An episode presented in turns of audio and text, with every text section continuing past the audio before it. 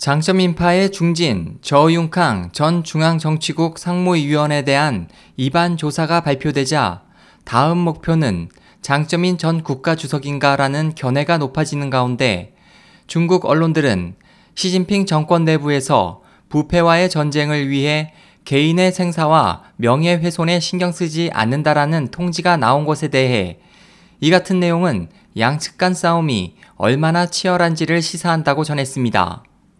4일자 중국 창바이산 일보에 따르면 지린성 창바이산시 공산당 위원회는 1일 열린 내부회의에서 시 주석의 이번 발언을 통지했습니다. 국영 신화사도 시 주석은 부패 단속에서 왜 개인의 생사, 개인의 명예훼손을 언급했을까라는 제목의 기사를 게재했지만 곧바로 삭제했습니다. 시 지도부는 2012년 11월 출범 이후 부패 척결 운동을 통해 장점인파의 고위 관리들을 차례로 단속했습니다. 또 홍콩 언론에 따르면 시 주석과 이 운동을 벌이고 있는 왕치산 중기위 서기는 여러 차례 암살될 위기를 겪었습니다.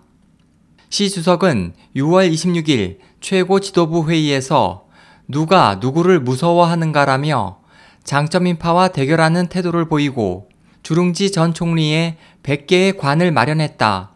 99개는 부패 간부의 것이고 나머지 하나는 내 것이라고 한 발언을 인용했습니다.